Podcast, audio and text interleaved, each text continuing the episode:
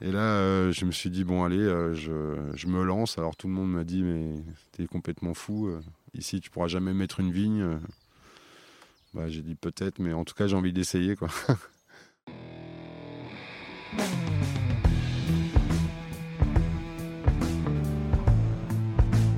Le vin, le jaja, le pinard, le pif.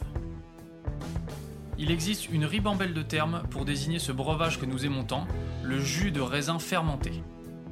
Et c'est parce que nous l'aimons plus que tout que nous voulons mieux comprendre ce qui fait un bon vin.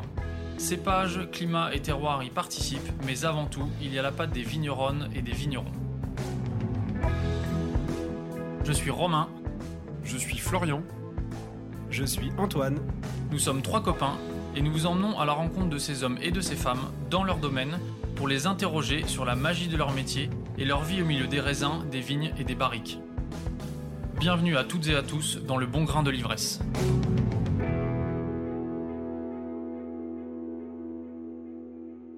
Imaginez la scène. Nous sommes mi-octobre 2021, nous roulons à travers les vignes sous le soleil de Bandol. Les vendanges sont terminées depuis plusieurs semaines, les vignes se préparent doucement pour l'hiver, les feuilles passant du vert à l'orange, puis au rouge. Nous avançons sur une étroite route forestière et arrivons à l'entrée du domaine. Nous sommes accueillis par un cheval en métal qui surplombe comme un amphithéâtre de vignes. Autant vous dire que nous restons tous les trois bouche bée devant ce somptueux décor. Nous sommes à la Cadière d'Azur, où nous rendons visite à Jean-Philippe Fournet. Jean-Philippe construit, c'est le mot adéquat, le domaine Baravéou depuis 2011. Il a transformé les lieux pour pouvoir, entre autres, y planter des vignes et produire des vins exceptionnels. Le tout, le soir et le week-end, en parallèle de son travail de chef de culture au domaine Tempier. Nous nous installons tous les quatre autour d'une grande table alors que le soleil s'approche de la cime des collines. Jean-Philippe débouche une bouteille et c'est parti pour une heure de discussion sur son projet, sa façon de faire du vin et l'appellation Bandol. Régalez-vous. Bonjour Jean-Philippe Fournet, Bonjour. merci de nous accueillir à la Cadière d'Azur ici en pleine appellation Bandol. Avec grand plaisir. Je vais démarrer euh, peut-être de manière un petit peu abrupte, mais euh, vous n'êtes pas vraiment de la région. Non. Qu'est-ce qui vous a amené euh, ici? Alors, en effet, moi, je suis un bourguignon d'origine. Donc, j'ai fait mes études au lycée viticole de Beaune, une région dans laquelle j'ai, je suis né et j'ai grandi. Et en fait, j'avais pour but de continuer mes études un peu plus tard. Et en fait, au cours de mon BTS à Beaune, euh, déjà quand j'étais en, BTS, j'ai eu la chance de faire des stages dans des, très belles maisons, euh, notamment chez Henri Boyau à Volnay donc euh, qui, est, une des références de, la côte de Beaune. Et, en fait, un jour, on m'a appelé parce que euh, un domaine cherchait un directeur technique à Bandol. Et bon, bah, c'est vrai que moi, j'avais que 19 ans, je me sentais pas vraiment capable, mais je me suis dit, bon, allez, j'essaye, euh, je me lance. Et au pire, si ça fonctionne pas, ben, comme j'avais pas d'année de retard dans mes études, je me suis dit, si ça fonctionne pas, ben voilà, je, J'aurais fait un an, ça me, ça me fera une expérience, un an ou peut-être peut- que six mois. Et, euh, et finalement, ben, je suis resté euh, 12 ans. Donc ça, c'était en 2002. Enfin, en fait, même 2001. euh, c'était décembre 2001 où je suis parti. C'était quel domaine? C'était à Château-Vanière. Et j'y suis resté 12 ans, du coup. Et d'ailleurs, bah, cette année, je fête ma 20e vendange à Bandol. Donc euh, voilà, je suis, je suis au- maintenant, je suis autant provençal que, que bourguignon. Vous êtes passé par d'autres euh, maisons euh, plutôt prestigieuses euh, à Bandol Après, je suis, après, je suis, j'ai fait un passage au domaine La Suffrène et après, j'étais chef de culture au domaine Tempier, avec qui je travaille toujours d'ailleurs. Voilà. vous êtes, vous êtes toujours chef de culture là-bas, Ouais, Ouais, toujours. ouais. en plus de votre domaine. Exactement. Et vous n'avez jamais eu envie de retourner en Bourgogne? Parfois, ça m'a effleuré l'esprit, mais j'avoue que je suis vraiment tombé amoureux de la région et des, des terroirs, des vins, de- des cépages d'ici. Et, et puis, j'avoue que toute la période hivernale est, est beaucoup plus agréable à Bandol qu'à Beaune. Au moment de la taille notamment. Exactement. ouais. Moi, les trois semaines ou un mois dans le brouillard avec un petit crachin, euh, alors qu'ici, on est en bois de chemise pour tailler euh, tout l'hiver. Je veux dire, c'est plutôt agréable. Mais bon, là, enfin, là, c'est le côté, euh, voilà, côté agrément. Mais j'avoue quand même, ici, il y a une région avec des, un terroir vraiment particulier. Euh, c'est, vraiment une très très belle appellation. ça reste une petite appellation dans la Provence. qui, la Provence est quand même le plus gros producteur de rosé au monde. on a des, il y a des terroirs un peu de niche un peu partout, mais il y a quand même. C'est une, une, région à gros volume de vin. Mais dans cette région, il y a quand même quelques petites niches et dont Bandol fait partie.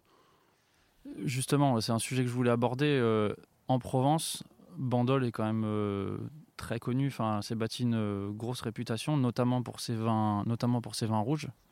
Comment est-ce que Bandol a, fait sa réputation? D'où elle vient cette, cette réputation prestigieuse?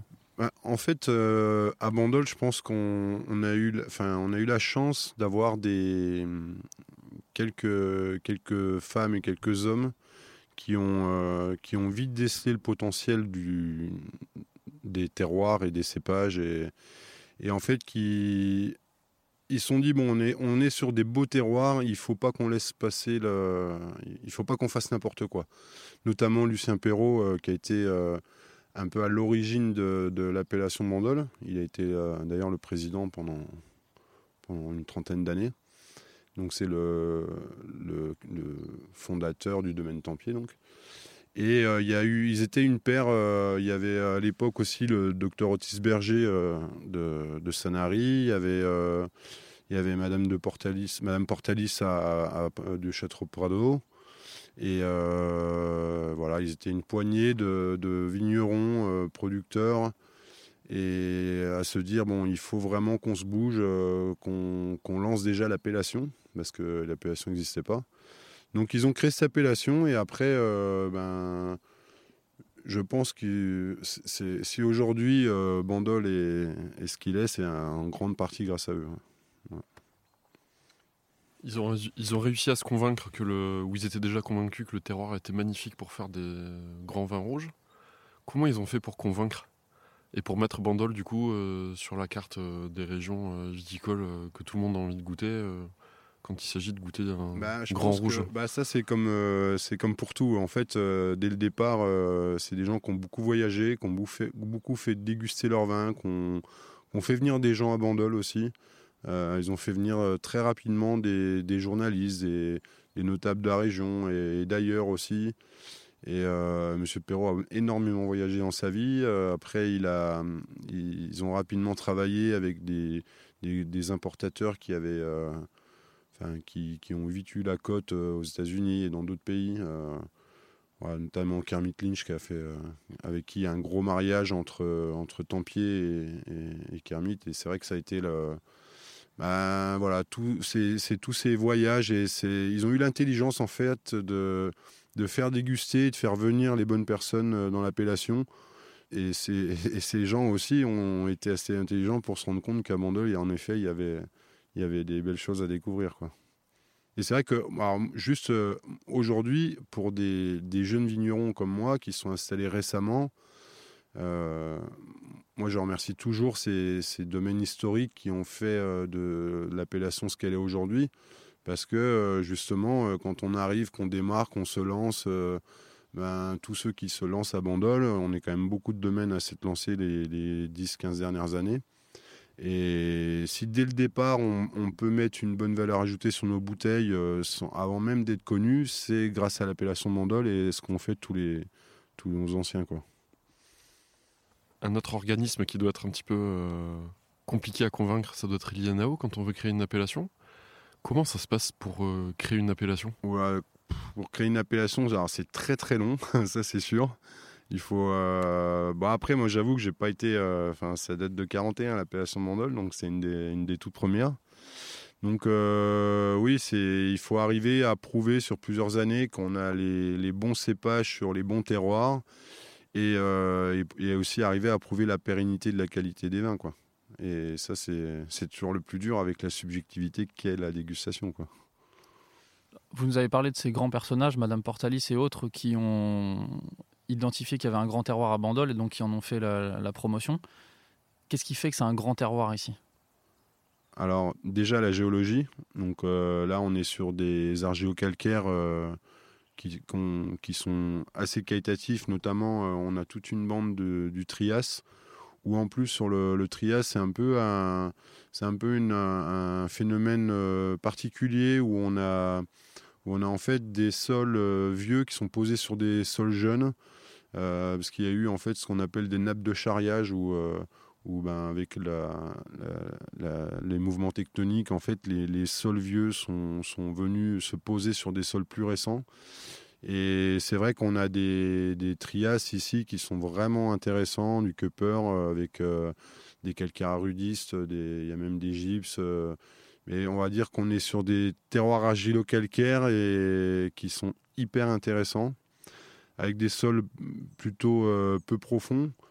Et après, il y a aussi un autre facteur qui est hyper important, c'est ben, l'ensoleillement et le, vent dans la région. Donc on a, nous, on est sur, euh, un peu sur la, dans la fin du Mistral, hein, qui naît dans la veille du Rhône. Donc euh, toute la veille du Rhône, où là, le Mistral est très violent. Chez nous, il est un peu moins violent, mais on est, on est quand même une région qui est très ventée. Donc c'est vrai que ça nous permet, euh, avec nos 300 jours de soleil par an, nos sols qui sont hyper intéressants, et, euh, et, et ce vent qui balaye euh, toutes, euh, toutes les maladies, on est quand même privilégié par rapport à beaucoup d'autres régions. Vous ne passez pas beaucoup de temps à traiter dans les vignes dans l'année? Bah ouais, c'est notre chance, ouais. Bah, surtout des années comme, comme euh, 2021 qui a été particulièrement sèche, même un peu trop. Bah, on a eu 250 mm de octobre 2020 à octobre 2021. Donc euh, on va dire que les autres années euh, sèches, on était à 600 ou 700 mm. Quoi. Une vigne, pour, euh, pour qu'elle fasse son cycle normalement, on dit qu'il lui faut 400 mm. Quoi. Et là, on a eu 250 mm en un an. Donc on a eu un peu peur pour les, bah déjà pour les vignes, parce qu'il y a quand même des vignes là où les, sols sont un peu, plus, un peu moins profonds, où il n'y a, pas trop de fond, où, bah, que les vignes, elles n'aillent pas au bout. Ça a été le cas à certains endroits, mais finalement, on s'en sort pas si mal que ça.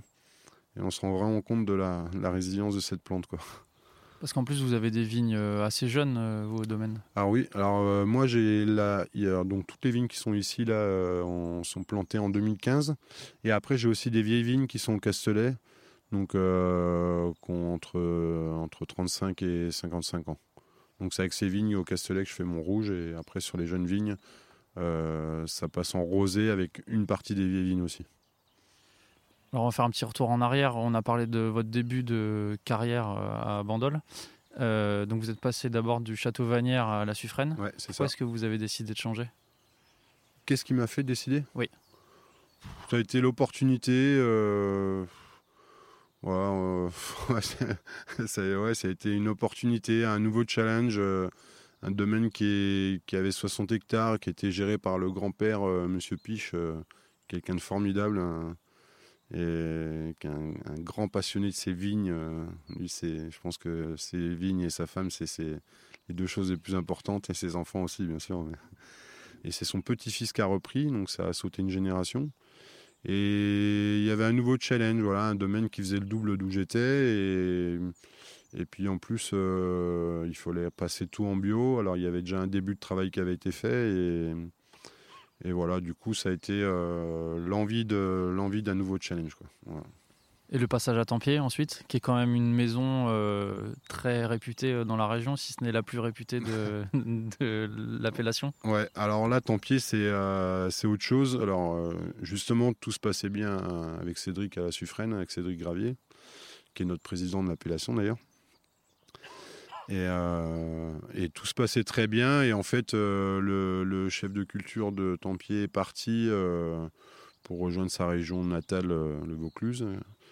Et, puis moi, je m'entendais très bien avec Daniel Ravier, le directeur. Et, du coup, quand, il m'a dit qu'il partait, voilà, je lui ai demandé quel, quel profil il recherchait. Et puis, quand il m'a dit que je pouvais venir euh, rejoindre l'équipe, euh, moi, ça a, toujours été une référence pour moi, Tempier, et par le travail qui, a toujours été fait au domaine, et par les vins que j'ai toujours beaucoup aimés.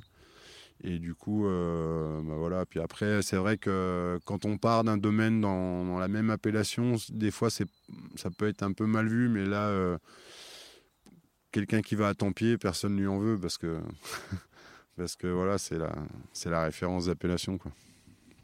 Et qu'est-ce qui vous pousse à, faire l'étape d'après, du coup, donc à monter euh, votre propre domaine? Alors ça, ça a été... ben, en fait, quand euh, à la fin de... Dans mes dernières années à venir, je, cherchais à... chercher à m'installer, en fait. Et c'est vrai que dans, la région, ici, un peu sans le sou, c'est pas évident, parce que ici, tout coûte très cher. La moindre petite maison, le moindre cabanon coûte une fortune. Les vignes coûtent assez cher aussi, malgré que si on compare à d'autres régions, euh, qui, on va dire presque équivalentes, le prix des vignes reste encore entre guillemets raisonnable. Et, euh, mais malgré tout, c'était au-delà de, de- mes budgets. Puis un jour, euh, un jour, on me dit tiens, il y a une propriété à vendre.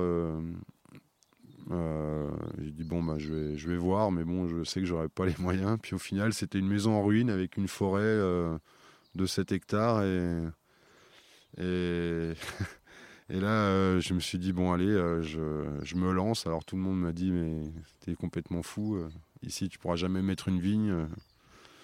Bah, j'ai dit peut-être, mais en tout cas j'ai envie d'essayer quoi.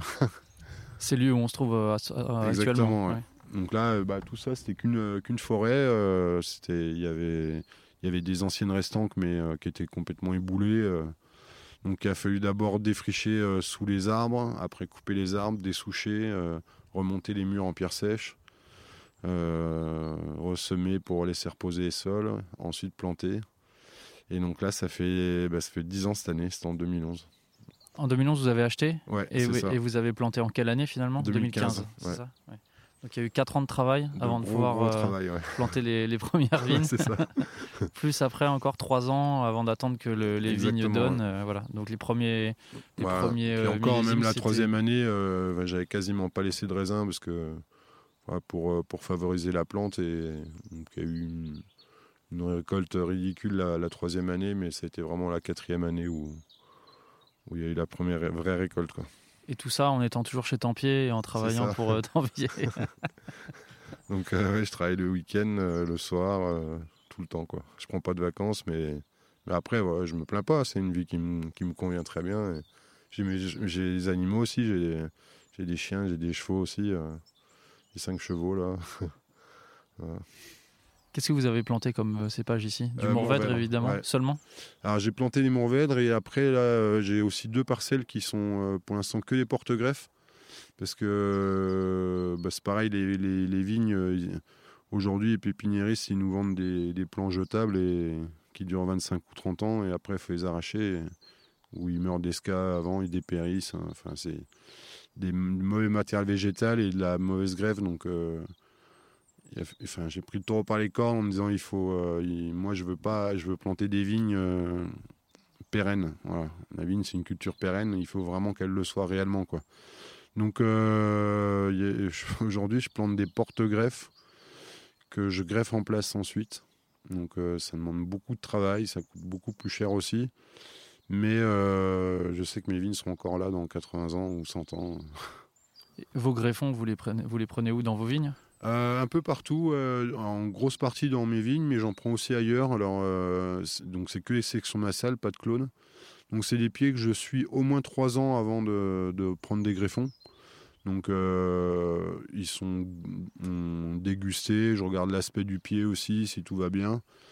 On goûte les raisins quand ils, quand, quand ils arrivent à maturité.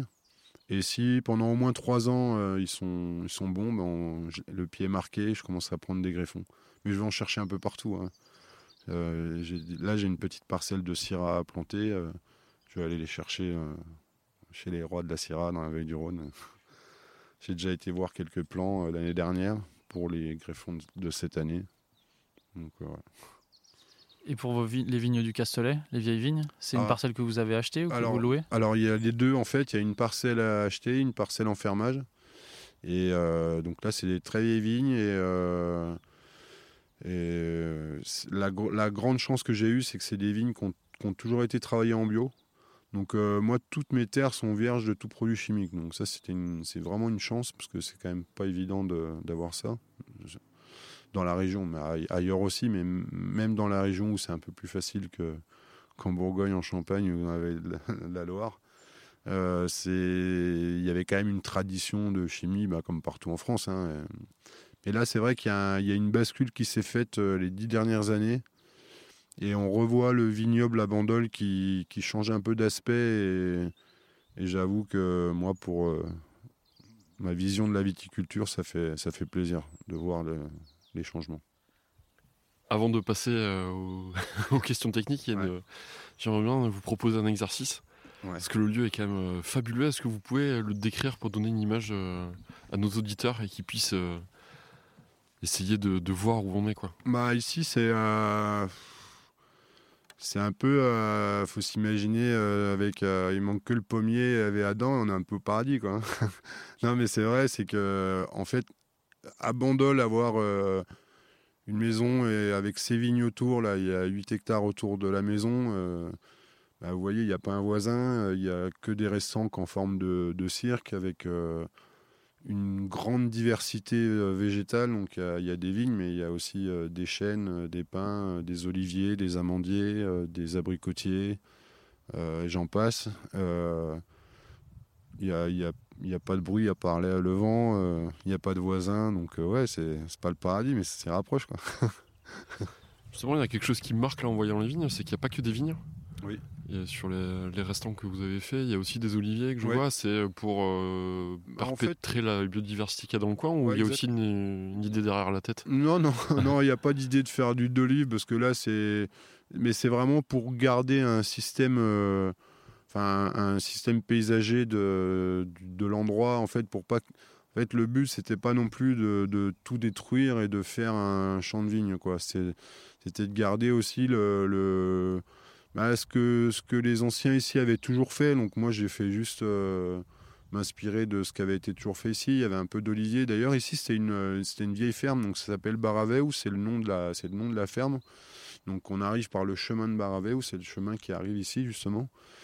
Et en fait, euh, là, dans la vieille maison, quand je l'ai retapé, il y avait une, euh, il y avait une, petite écurie avec une vieille auge, un vieux râtelier. Et en fait, euh, ici, c'était des, petites restants que- où il y avait de la polyculture en fait. Donc, il y avait un peu d'olivier, un peu de vigne, un peu de, un peu de blé, un peu de, des immortels aussi. C'était des, des fleurs qui étaient, qui étaient récoltées ici. Donc en fait, voilà, le, but c'était euh, bah, de garder cet aspect, un peu agroforestier euh, et aussi qui protège euh, les vignes pour les coups de gelée. Ici, on est dans un coin un peu frais, qui est toujours un peu tardif d'ailleurs. donc voilà, puis, puis je trouve qu'esthétiquement, ça, les oliviers vont bien ici dans la région. Quelles sont les particularités du microclimat ici là? Parce que vous le dites, on est un peu dans une cuvette, on est entouré par, par les arbres. euh, Ouais, alors- Est-ce que ça aide euh, en ce moment avec euh, les, la modification du climat, le réchauffement du climat? Est-ce que ça, est-ce que c'est un plus pour vous? Ouais, ouais, ouais, alors toutes les restantes là sont plein est euh, ou plein nord. Donc c'est vrai que pendant, pendant des décennies, beaucoup de, de vignerons ont planté euh, plutôt plein sud, avec surtout un cépage comme le Mourvèdre qui a toujours été un peu tardif. Donc euh, le raisonnement se tenait hein, de planter au sud, hein, parce qu'il fallait du soleil, il fallait. euh, Mais c'est vrai que aujourd'hui, on a tendance euh, ben, justement à planter des porte-greffes qui qui hâte un peu la maturité et aussi de planter plutôt à l'est ou au nord justement et ici c'est vrai qu'on est protégé par la la, barre rocheuse qu'on voit en face là, la, la petite montagne on peut le dire presque c'est euh, qui s'appelle le gros cerveau donc on est on est plutôt euh, préservé on est dans un coin un peu frais et euh, bah, ça, se, ça se ressent parce que j'ai toujours des maturités qui sont plutôt plutôt tardives ici Vous avez parlé de tradition chimique, enfin en tout cas de tradition de produits chimiques utilisés en Provence, qu'on a, qu'on peut avoir un peu du mal à, comprendre. vu ce que vous aviez dit au début, on est sur, on est dans des endroits qui sont plutôt euh, généreusement dotés en soleil. Il y a un petit peu de vent, donc euh, il y a quand même une pression des maladies qui est, qui est moins importante. Mais vous, ça, ça vous intéresse pas de travailler avec des produits chimiques? Ah non pas du tout Pourquoi? Ah bah, bah après, euh, moi je, je suis passé par toutes les étapes. hein, donc euh, quand j'ai commencé euh, dans ma jeunesse, euh, j'ai commencé avec de la chimie, avec euh, des désherbants, des, des- des produits, euh, enfin tous les produits euh, de, des groupes synthèse ouais, de synthèse, Bayer, toutes ces saloperies là. Et en fait, euh, un jour, assez tôt euh, dans ma carrière, euh, à, à 22 ans, euh, ouais, 22 ans, en préparant un pulvé, euh, je me suis mis à vomir du sang et tout ça, et j'ai dit oula, je suis en train de faire une grosse connerie. Donc euh, de ce jour-là, j'ai dit j'arrête. Sauf que arrêter, c'est c'est pas si facile que ça. Parce que euh, il faut avoir les compétences techniques pour, pour se passer des produits chimiques et, euh, et avoir une vraie connaissance du végétal, de ses sols, de, la nature qui nous entoure, du climat, de, tous ces facteurs-là. Donc ça se fait pas du jour au lendemain. Donc euh, je me rappelle à l'époque j'avais commencé, euh, donc où je bossais hein, avec euh, en, arrêtant le désherbage chimique. Déjà ça avait été euh, compliqué parce qu'on se rend compte que bah, il faut plus de main d'œuvre, ça coûte plus cher, euh, c'est plus fatigant, c'est. Mais euh, malgré tout, je me sentais mieux malgré tout ça. Et ensuite, euh, j'ai dit bon, ici on est quand même un climat favorable. je me suis renseigné aussi, je me suis entouré et j'ai arrêté aussi les produits de traitement petit à petit. Et après, ben du coup, deux ans après, c'était c'était fini, j'avais arrêté quoi. Mais après, voilà, c'est un, là, on rentre dans un système euh, qui est complètement différent, un système économique différent où euh, bah, tout coûte plus cher. Donc, euh, il faut plus de main d'œuvre, il faut plus du matériel différent qui est un peu plus. Puis après, au final, on s'y fait et puis on se dit, la santé, ça n'a pas de prix finalement. hein. donc, Et en plus de ça, on se rend compte que bah, les vins, petit à petit, ont plus de profondeur, ils sont plus. Il y, a, une complexité aromatique qui est différente. euh, qui est... Et puis on se dit, bah, euh, finalement, euh, c'est un peu. euh, pour- pourquoi pourquoi s'en passer du coup Enfin, pas pourquoi s'en passer, mais pour- pourquoi avoir fait ça avant et au final on gagne, on voit ces sols qui se régénèrent, on se sent mieux dans ces vignes en, en règle générale. quoi. Et du coup, bah, j'ai eu la chance d'avoir eu ce déclic assez tôt et, et ça pour rien au monde, je reviens en arrière. Et après avoir eu le déclic, comment vous avez construit euh, les compétences techniques qu'il faut justement pour s'en passer? Par l'expérience, j'imagine Ouais, Est-ce que vous avez eu des formations euh Alors, il y a eu des formations. euh, je Moi, j'ai toujours été. euh, jamais été quelqu'un de borné à faire mon truc dans mon coin. Je me suis toujours, toujours discuté avec tous les vignerons qui m'entourent pour entendre et du bon et du mauvais aussi, parce que dans le mauvais, on apprend aussi. Et puis, euh, et la deuxième chose, c'est que ben, je me suis cassé la gueule plein de fois et, à chaque fois qu'on se casse la gueule, on apprend quoi. hein. Donc, euh, ben, du coup, euh, en apprenant après avec, un tas d'erreurs accumulées, à chaque fois qu'on fait une erreur, on la recommence pas. Donc, au final, et puis après, du coup, quand on quand on fait cette démarche, on devient plus observateur. Donc, comme on, on- on observe plus, on est plus vigilant et dis pas qu'on devient meilleur, mais euh, on arrive mieux à, à être en symbiose avec la- le végétal et le sol. Quoi. Comment on appréhende la compréhension d'un matériel vég- végétal aussi complexe que la vigne? Pff, ouais, ça, on la, on la, pff, on la comprend jamais en fait. hein. Après, on, on croit la comprendre, et puis en fait, c'est nous qui nous adaptons à elle. hein. C'est, c'est, on la contraint jamais à s'adapter à nous, hein, ça c'est clair. Moi, on le voit ici, on a, on a des années entre guillemets faciles quasiment tous les ans. Et 2018, patatras, euh, on, a, on a eu de la pluie euh, tout le mois de mai, un truc euh, jamais vu, qui arrive jamais. Même les plus vieux vignerons du coin n'avaient jamais vu du mildiou comme on en a eu en 2018.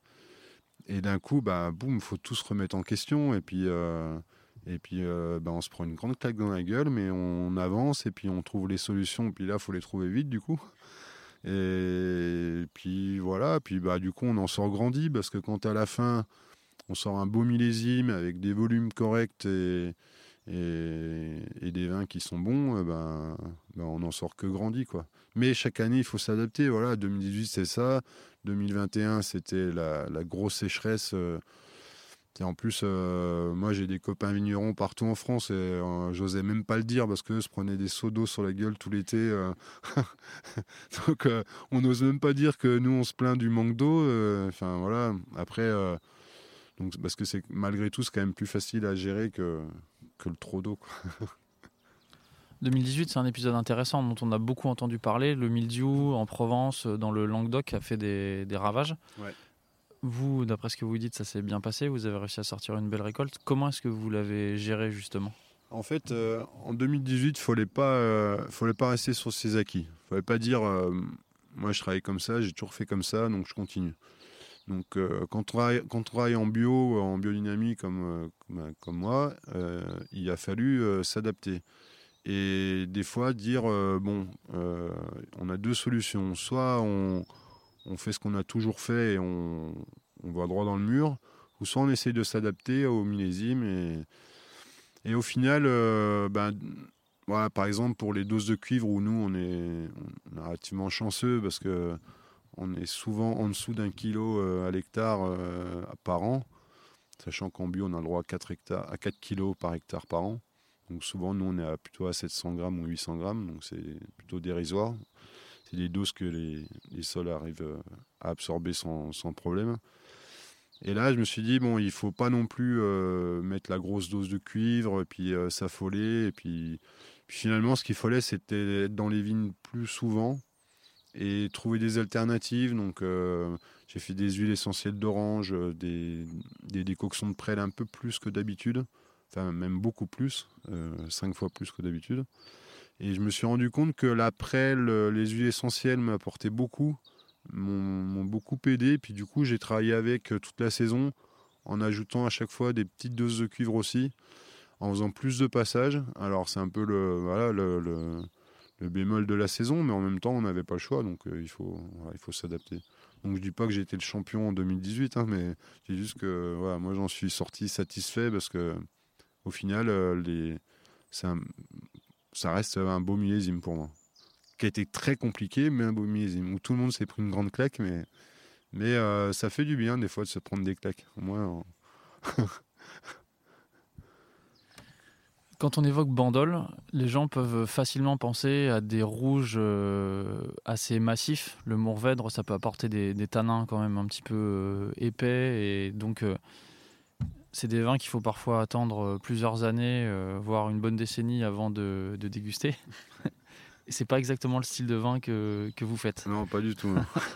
pourquoi est-ce que euh, pourquoi est-ce que vous faites des vins plutôt dans un style plus léger, on va dire? Bah, je sais pas léger, c'est pas si c'est le mot en fait, parce que en fait, moi, ce que je veux, c'est c'est que la minéralité le, des sols se ressente dans les vins et je ne vendange pas en sous-maturité, mais, mais je veux surtout pas vendanger en sur-maturité, comme ça se fait beaucoup euh, dans la région.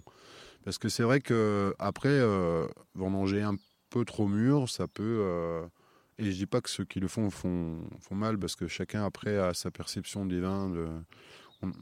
là, pour les dates de vendange, pour le coup, chacun a sa vision de ce qu'il veut faire, de ses. ça dépend tellement de son, son sol, du vin qu'on veut avoir. Mais en fait, euh, déjà, j'essaye de, travailler à juste maturité et de, garder les équilibres. Alors ça, y a, pour ça, y a le, gros du travail il se fait en, amont, en fait, dans les vignes. Quoi. Mais après, ça, je pense que tous les vignerons que vous avez pu croiser, ils vous ont dit la même chose. On est tous unanimes là-dessus, c'est que le boulot, il se fait dans les vignes. Quoi. 80% du vin se fait à la vigne, en gros. ce qu'on entend souvent. J'aurais tendance à dire même plus. quoi. Et après, une fois qu'on a rentré des beaux raisins, la cave, c'est c'est les doigts dans le nez, quoi. C'est facile, quoi. Justement, vous faites, vous y prenez comment euh, en cave? Franchement, moi, la cave, euh, je, je fais rien de rien de fou, quoi. Hein. Je fais des méthodes euh, hyper traditionnelles. C'est vrai que pour les macérations de mes rouges, ça macère trois semaines, des fois un mois. je les cuve vraiment quand quand ça quand ça goûte à des cuvées. je ne même pas expliquer, quoi. Quand on déguste les vins tous les jours et puis à un moment, on se dit, tiens, là, il y a le, les tanins sont assouplis, euh, on ne veut pas avoir le, goût de marque, on cherche euh, à éviter justement euh, en fin de macération.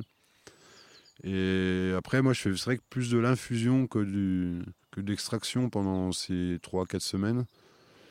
Et en fait, on a un cépage et des terroirs qui nous apportent des, des vins déjà suffisamment musclés, en fait.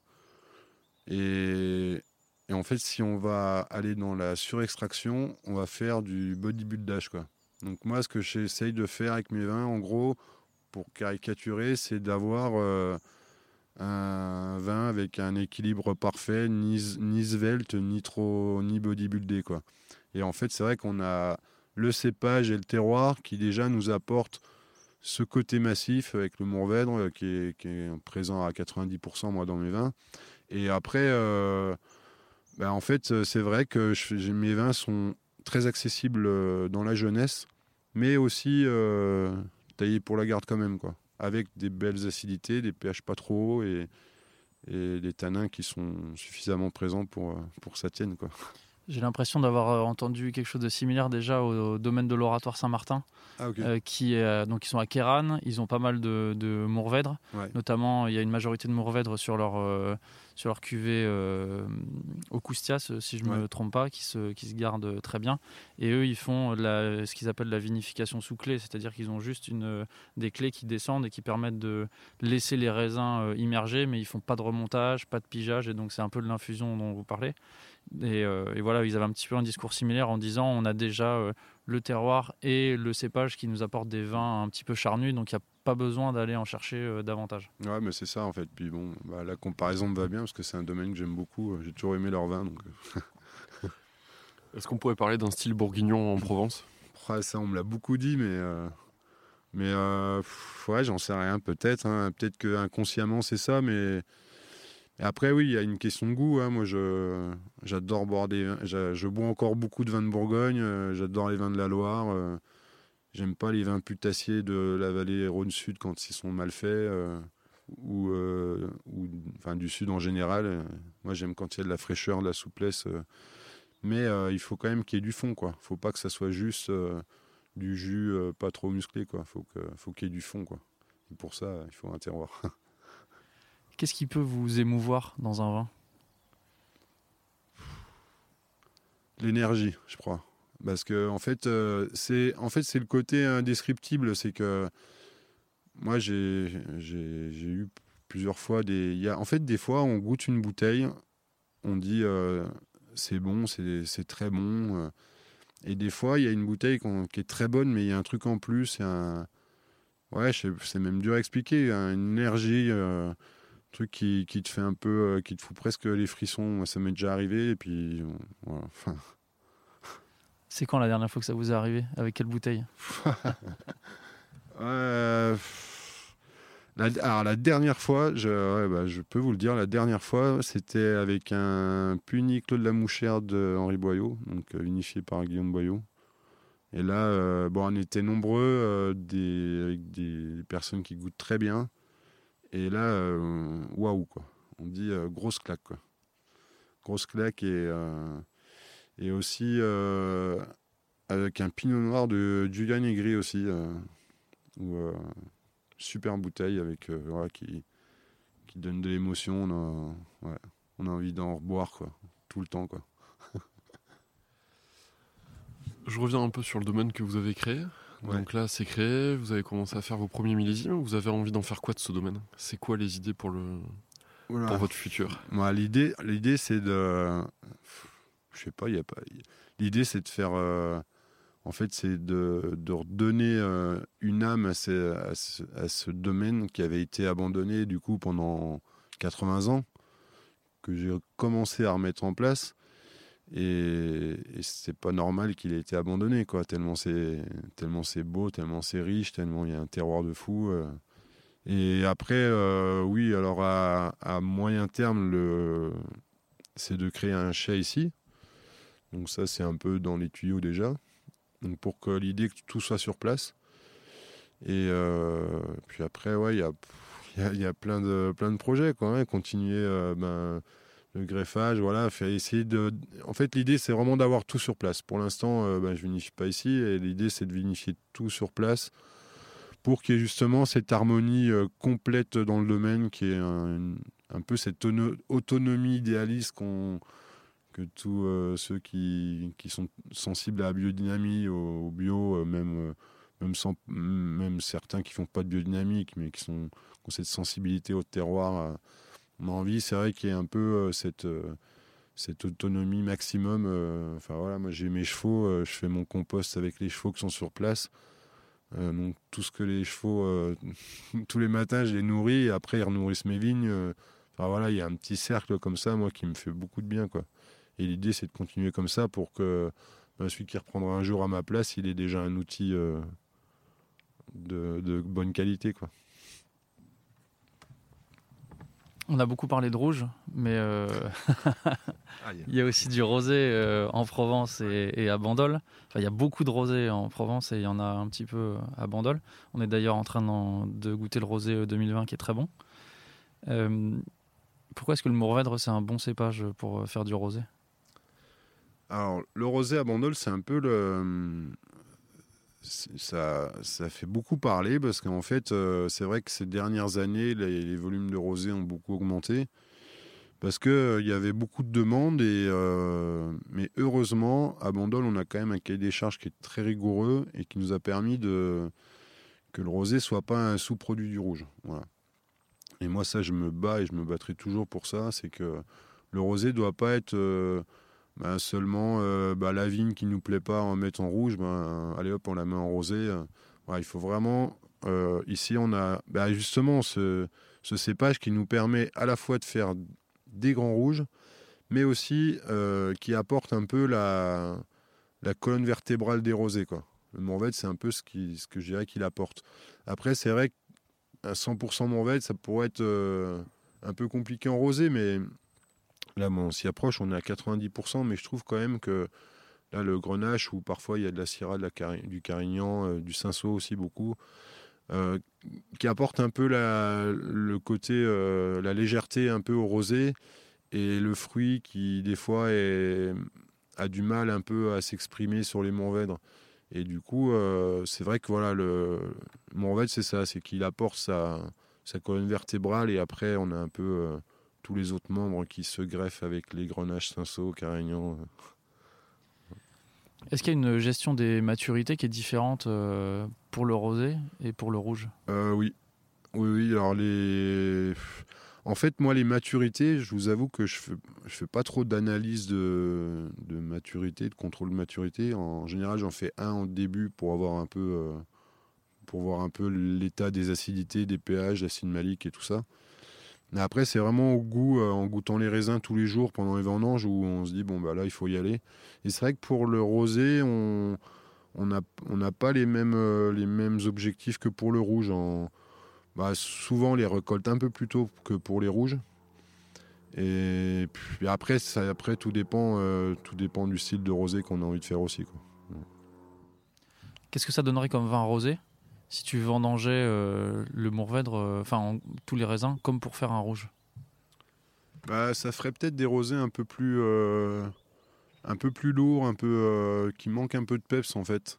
Parce qu'il faut qu'on ait, il faut ait de la structure dans nos rosés, mais il faut qu'on garde quand même cette fraîcheur, cette finesse qu'on a envie d'avoir dans un, dans un rosé quand même. Ça, faut pas perdre ça de, vue quand même. Il faut, nous, on fait quand même des rosés de j'aime pas trop dire ça, mais des grosets de gastronomie, parce que tout, c'est des vins qu'on va plus associer à un plat, bon, même si ça veut tout et rien dire, mais, on a quand même des, rosés qui, ont de la structure, qui sont. Euh, voilà, c'est pas le rosé de piscine d'apéro euh, que qu'on peut apprécier aussi. Hein. Parfois, j'ai envie de boire un rosé pour boire un coup. Mais euh, voilà, les, les, rosés qu'on fait nous, c'est pas dans cette, euh, optique-là. Et après, par contre, des fois, euh, sur le Mourvèdre, ça m'est arrivé de les vendanger en même temps, pour les rouges et les rosés. les grenages, jamais, mais pour les Mourvèdres, ça m'est arrivé. Pas tous les ans, mais parfois, oui. Parce que, ben, en fait, cette année, d'ailleurs, c'était une année quand même particulière et où on a retrouvé ce qui se faisait il y a, enfin ce qu'il y avait il y a 15-20 ans où les maturités phénoliques étaient euh, en avance sur les maturités en sucre. Et là, toutes ces dernières années, avec le changement climatique, les, vendanges de plus en plus précoces, on avait des sucres qui montaient en flèche. C'est pour ça qu'on a des, des, rouges à 15, 15,5, demi, euh, mais avec des maturités phénoliques qui n'étaient pas encore prêtes. Donc des fois, on était à 14, mais quand on goûtait les raisins, c'était pas mûr, quoi. Donc il fallait attendre et du coup ça montait un peu les degrés, mais on était obligé de passer par là pour avoir de l'équilibre. quoi. Et cette année, on avait des maturités phénoliques qui étaient prêtes avec des degrés qui, étaient, qui sont restés assez cohérents et du coup, c'est trouvé que ben, j'ai fait le choix de manger les mourvèdres en même temps pour les rouges et les rosés parce que on avait une bonne maturité en rosé, on avait encore du peps et tout, et en plus on avait cette euh, structure qui était arrivée à, terme, quoi. Et du coup, je me suis dit les rouges, ça sert à rien de les attendre parce que en fait, ils sont mûrs, quoi. Donc euh, il faut pas, il faut pas, il faut pas attendre. Mais c'est, ça reste une exception quand même. Je suis pas un immense amateur de rosé, probablement euh, à tort, mais je dois quand même avouer qu'il y a quelques années, en 2019, j'ai goûté un rosé du domaine de la Bégude 2006 et que ça m'a totalement bluffé d'avoir ce vin euh, qu'on dit être un vin à boire rapidement et qui finalement avait 13 ans et était vraiment euh, complexe, long en bouche, vraiment délicieux. Comment est-ce qu'on fait un rosé de garde? Bah après, euh, c'est ça, c'est comme, euh, c'est ce que c'est. Je, vais un peu me répéter, mais en fait, euh, on a déjà un cépage qui apporte une, une structure, une ossature à nos rosés, qui, qui, qui fait que ces rosés vont pouvoir se garder. Après, il y a aussi, ben, comme je disais tout à l'heure, le terroir qui fait que, et je pense qu'inconsciemment, on, sait qu'on a ce potentiel. Donc à Bandol, les vignerons, pas tous, mais en, en, partie, euh, cherchent justement, euh, inconsciemment, se disent bon, on a le potentiel pour, on va essayer de faire des rosés qui ne soient pas des rosés comme tout le monde, quoi. Voilà, comme, ça, comme on peut les trouver à Tavel. Euh, voilà, on, c'est pas vraiment un choix de, dire on veut se démarquer, c'est que nous, on se dit on peut faire un rosé qui soit qui pourra être accessible jeune, mais qui en plus on sait qu'il va pouvoir aller un peu plus loin. Donc on va, euh, ben, faire des, macérations euh, sur des Mourvèdres ou sur des Grenaches. Il y a de plus en plus qu'en font. Et ces, petites macérations, qui ne sont pas aussi longues sur les rouges bien sûr, hein, mais, mais, qui ben, vont apporter justement cette structure, qui vont pas perdre le côté friand et, agréable euh, du rosé sur sa jeunesse, mais qui vont lui permettre aussi de, prendre un peu cette structure et de, se garder. Et, quand, si vous allez un peu dans le fin fond des caves de Bandol, je vous assure, vous trouverez des, vieux rosés qui sont extraordinaires, hein. même, euh, même de plus de 10 ans. Vous avez commencé un peu à le décrire, mais euh, pour vous, qu'est-ce que ça doit être un rosé finalement? En fait, alors ce que ça doit être un rosé ou un rosé de Bandol alors on va prendre un rosé de bandol. non, parce qu'en fait, euh, en fait, tout dépend le contexte. Euh, pour revenir sur ta première question, un rosé, en fait, ça va dépendre le contexte de ce qu'on fait. Euh, bah, voilà, on est, on est au bord de sa piscine, on, a, on rentre d'une journée de boulot après 7 heures de pioche, on va boire un verre de rosé, on va pas voir le même rosé que, que quand on est à table avec des copains, avec un bon plat et tout ça. Moi, un rosé, en fait, euh, il doit garder de la, il doit garder le côté friand et gourmand de ce qu'on attend d'un rosé.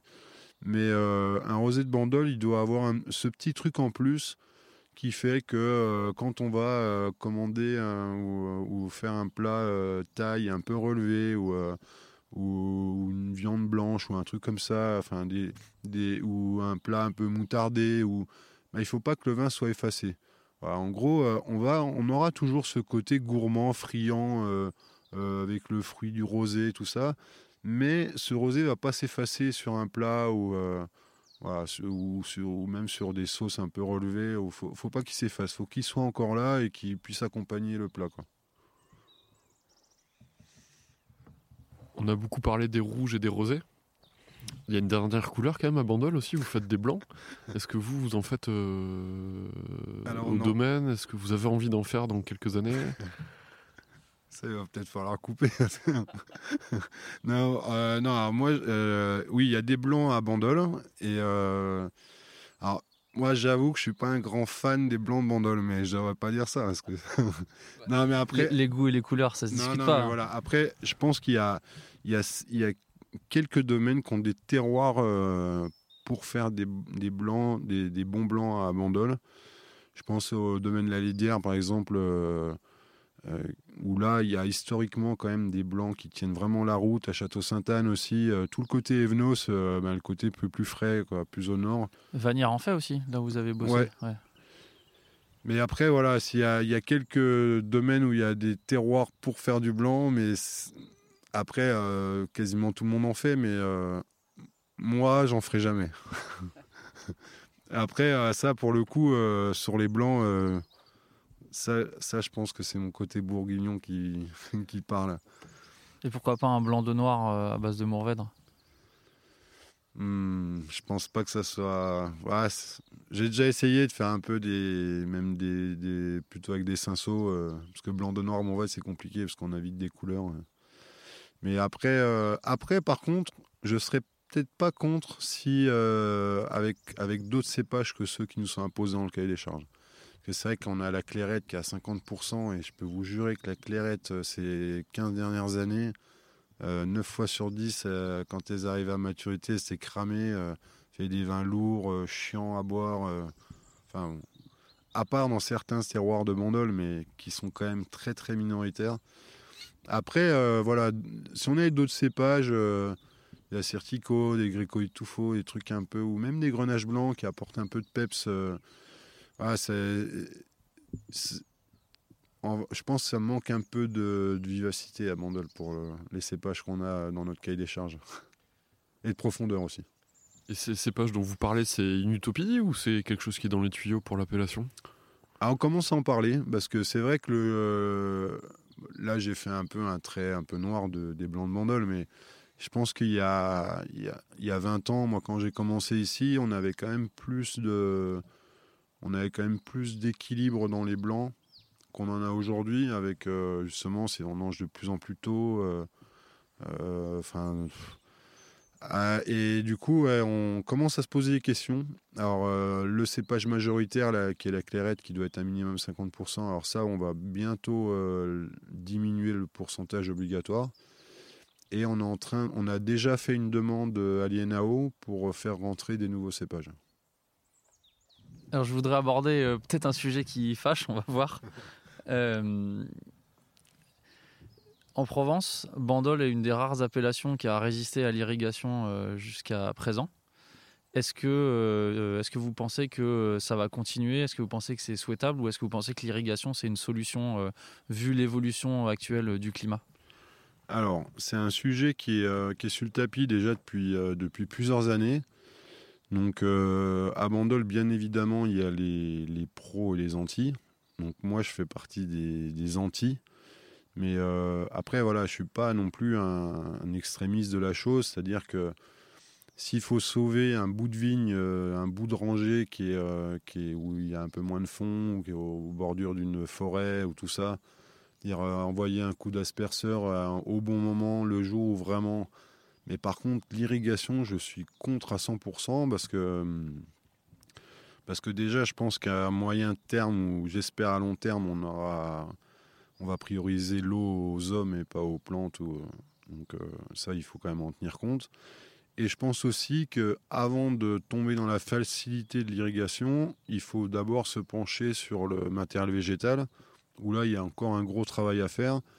On est quelques domaines à Bandol à avoir amorcé ce travail depuis, euh, depuis déjà une, une di- une dizaine d'années, voire plus. Euh, euh, Tempier d'ailleurs qui avait été un peu euh, précurseur là-dedans, il y en a quelques-uns à avoir suivi.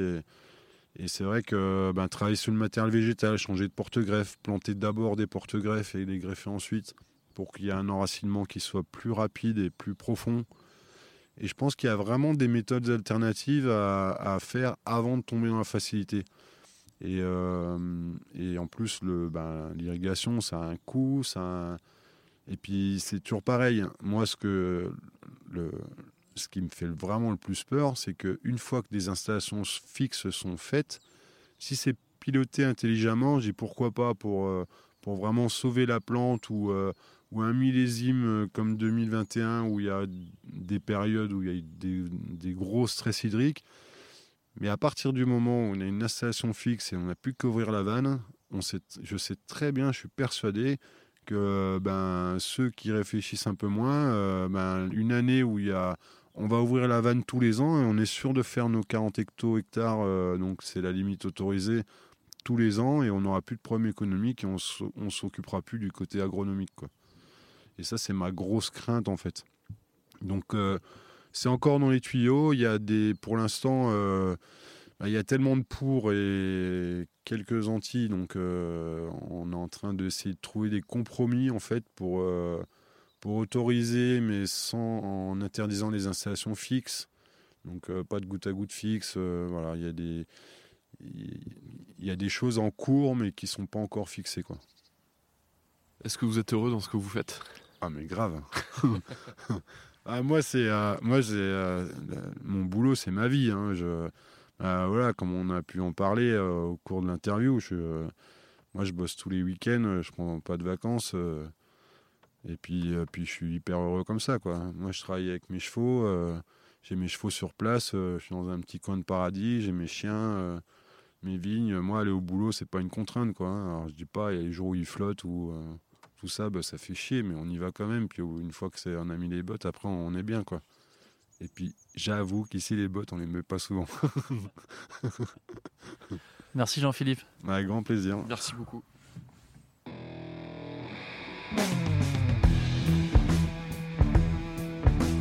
Je ne sais pas vous, mais nous, nous sommes sortis impressionnés par cette rencontre. Réussir à créer un tel domaine, c'est déjà une prouesse. Mais vous vous en doutez, les vins que produit Jean-Philippe sont tout aussi impressionnants. Nous n'avons pas souvent bu d'aussi beaux mourvèdres, équilibrés, profonds et une gourmandise folle. Il y a décidément de très grands terroirs à Bandol. Si vous croisez un jour l'une des bouteilles du domaine Baravéou, nous ne pouvons que vous recommander d'y goûter. Voilà, nous espérons que ce premier épisode à Bandol vous a plu. Si c'est le cas, n'oubliez pas que vous pouvez nous soutenir en mettant 5 étoiles et un commentaire sur votre appli de podcast ou en nous faisant un don sur notre page Tipeee tipeee.com slash le bon grain de l'ivresse. À la réalisation aujourd'hui, Romain Becker, Antoine Sica et Florian Nunez. Merci à Emmanuel Nappé pour la post-production, à Léna Mazilu pour les graphismes et à Emmanuel Doré pour le générique original. On se retrouve très vite pour de nouvelles aventures viticoles. D'ici là, éclatez-vous et buvez bon